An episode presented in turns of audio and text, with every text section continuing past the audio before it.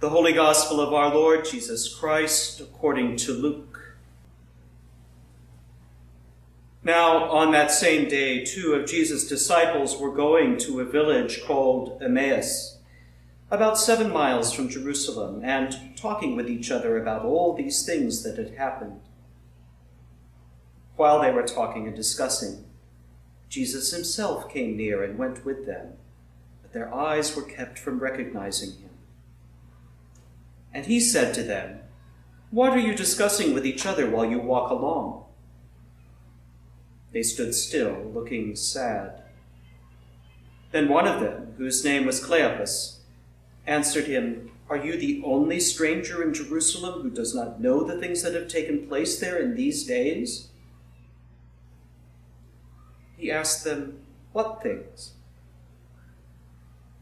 They replied, The things about Jesus of Nazareth who was a prophet mighty in deed and word before God and all the people, and how our chief priests and leaders handed him over to be condemned to death and crucified him. But we had hoped that he was the one to redeem Israel. Yes, and besides all this, it is now the third day since these things took place. Moreover, some women of our group astounded us. They were at the tomb early this morning, and when they did not find his body there, they came back and told us that they had indeed seen a vision of angels, who said that he was alive. Some of those who were with us went to the tomb and found it just as the women had said, but they did not see him. Then he said to them, Oh, how foolish you are, and how slow of heart to believe all that the prophets have declared. Was it not necessary that the Messiah should suffer these things and then enter into his glory? Then, beginning with Moses and all the prophets, he interpreted to them the things about himself in all the scriptures. The Gospel of the Lord.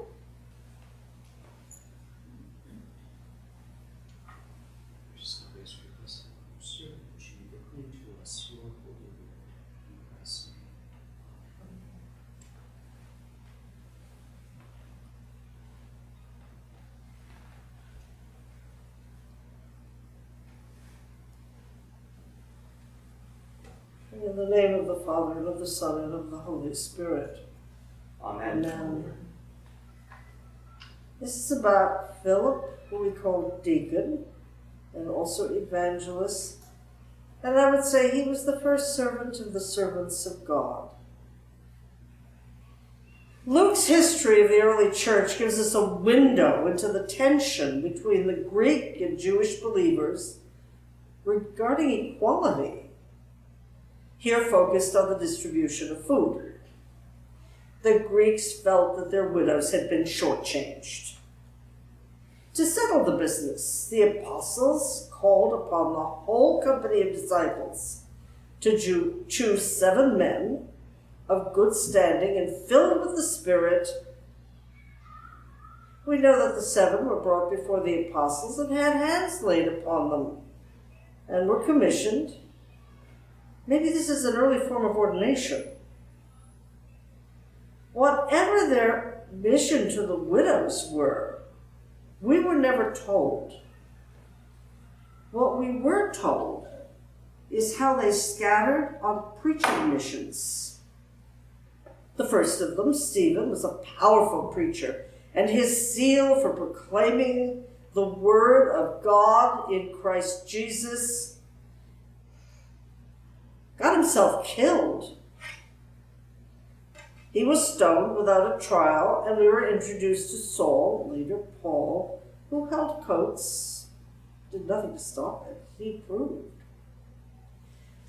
Another was Philip. We know about Philip from the Acts of the Apostles, and he's mentioned in several of the pastoral letters.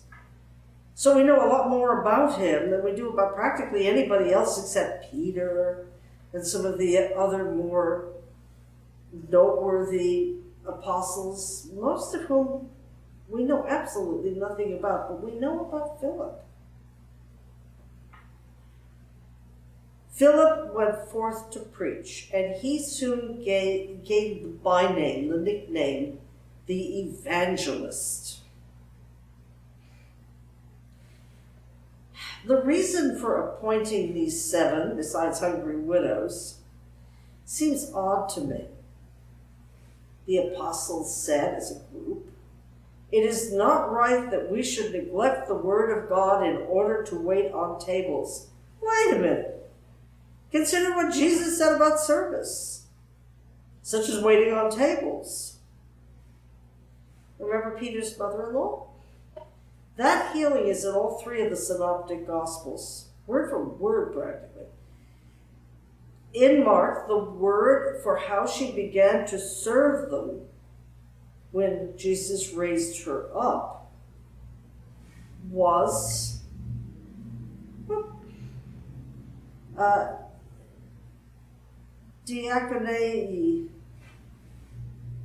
to serve. She served.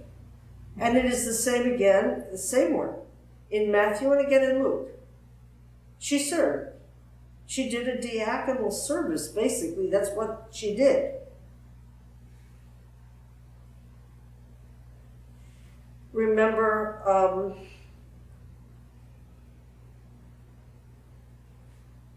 what Jesus said in Mark later on? Whoever wants to be a leader among you must be a slave to everyone for even the Son of Man, this is Jesus' words, mind you, as we have them. For even the Son of Man came not to be served, but to serve others and to give his life as a ransom for many. This is the same Jesus who put on a towel and washed everybody's feet.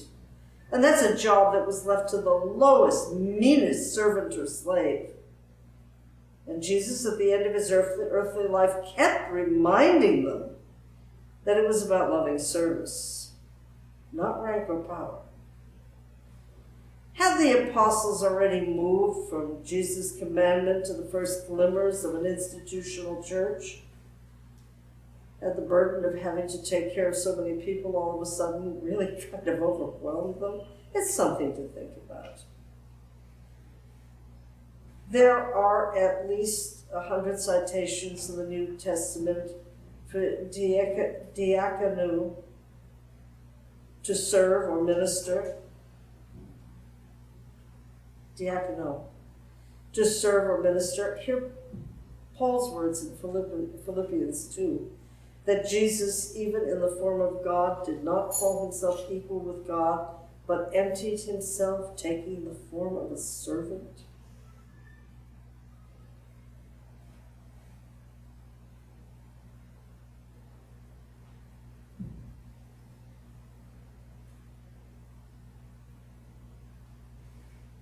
How did Philip serve? Perhaps his ministry started with a mission to straighten out the books regarding food distribution. But soon he sought to Samaria, preaching and converting and baptizing. He performed signs and healing and driving out evil spirits. It always seemed to me that there was something about his enthusiasm and joy that he's not only spirit filled, but the light is always bursting. The light of Christ is always bursting for, from him. He's a beloved friend to everyone he meets. He's easy to love.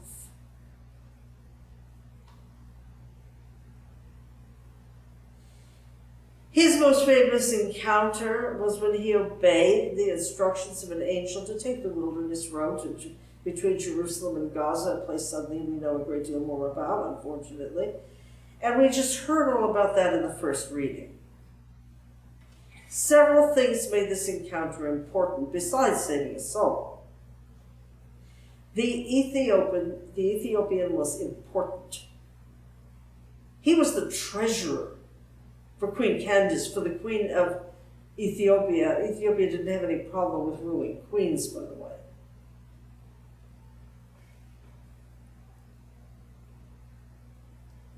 In Jerusalem, he was not only a foreigner, but he was unclean, maybe even considered freak because of the damage that was done to him, giving his fertility ripped from him away. as was the practice in some nations, but not amongst the Jews.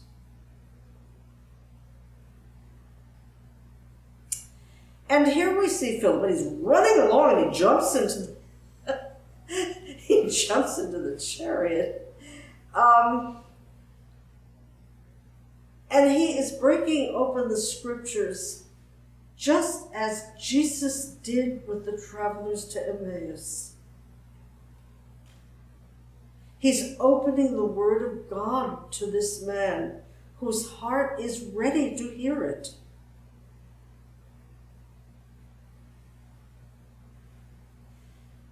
You know, that impromptu baptism, and I always sort of picture them in the chariot, and the eunuch has heard all this, and, and let's call him the civil service, never mind his problem there. Um, and, and, and he's excited, and he's heard about it. Look, there's a puddle. Why can't we do it now?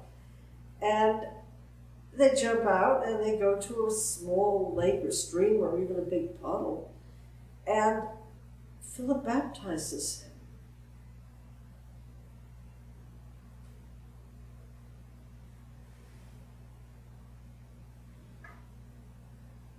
We believe that this impromptu baptism and Philip's guidance spread the gospel through the civil servant to the entire powerful kingdom of Ethiopia. That is one act of service, what one act of service can do. Because we don't know where it's going to lead. And God told Philip what to do, who obeyed gladly, and in great joy passed the joy on to this foreign civil servant who took it back to a whole nation. You never know.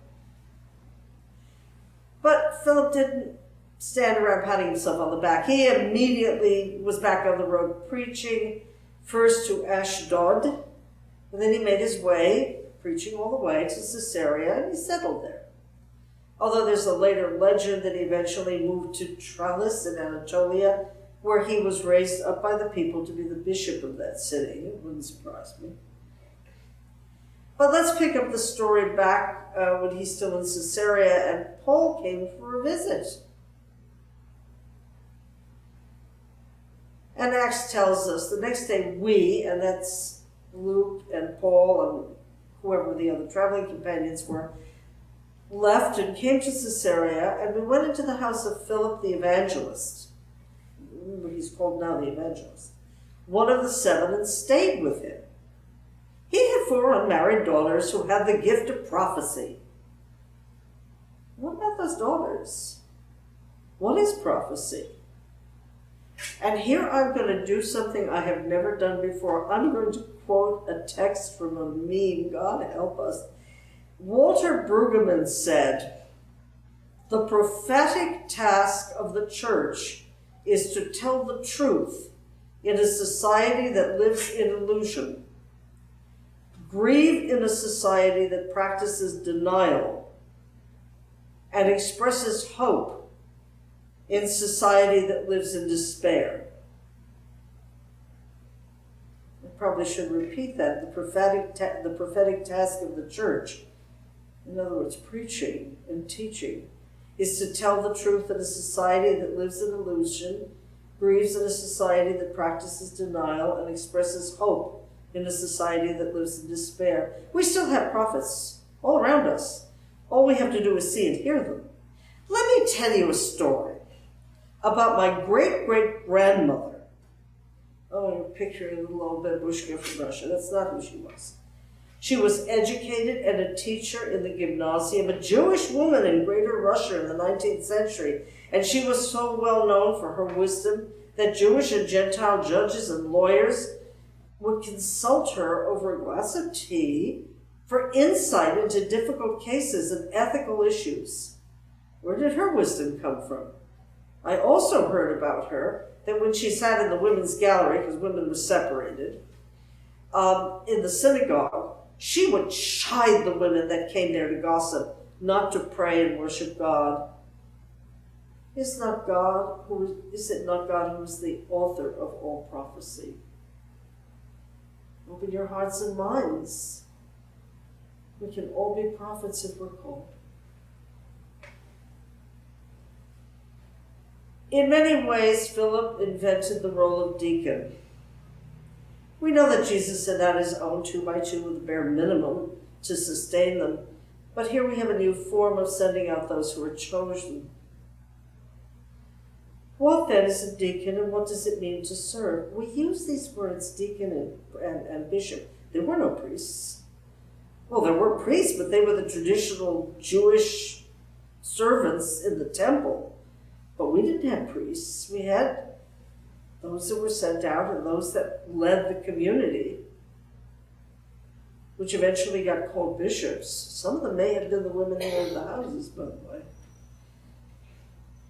We use the word deacon and priest, but according to the late Massey, the late great Reverend Dr. Massey Shepherd, what a good man, bishops were referred to merely as elders and even a council of elders. We know of the seven deacons and Phoebe, who generally gets left out whom Paul sent to Jerusalem to deliver funds and represent him and the churches in his orbit, a deacon's role to say the least. Yet we are all called to serve, perhaps like Peter's mother in law, or like Martha of Bethany, who was chided not for her diaconal role of giving hospitality and serving a guest but forgetting how perfect her servant was. You know, yes, her sister was into some theology and she was the dreamer, but Martha's service and, and her diaconal, so that the word is used in, in the Testament, was what was important to Jesus when he said, You're forgetting the one thing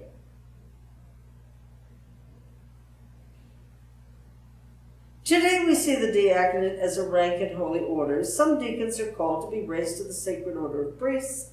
Some are called to remain as helpers in parish life. Many hear a particular vocation to serve the hungry, refugees, prisoners, the needy at the margins of society. But Jesus calls us all to service as baptized Christians. And He has given us His Word in Scripture and food in the sacrament to keep us serving. You know, at the end, when the dismissal comes, go forth and serve the Lord. That's what it means. Go forth and serve the Lord. You have been fed with word and sacrament. You've been given the ability. Now God says, oh, use it.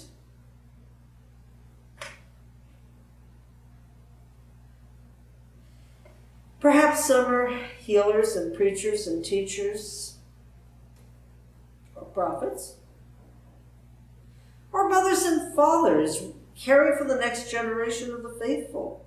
Whatever our talents are, we are called to use them. And we're called to use them yoked to our Lord in humility and obedience and serving to bring the kingdom a little closer in this world. It can be hard work, but it is our work. Philip is an example of one who lived a full life filled with the fire of God's love and a family man, and eventually an elder, which we call a bishop. He died in bed surrounded by his daughter's family and friends and yet in his life he had known adventure, drama, and the zeal to follow the Spirit wherever it led. It was a good life. I presume it was a good death. Philip preached to us too. Amen.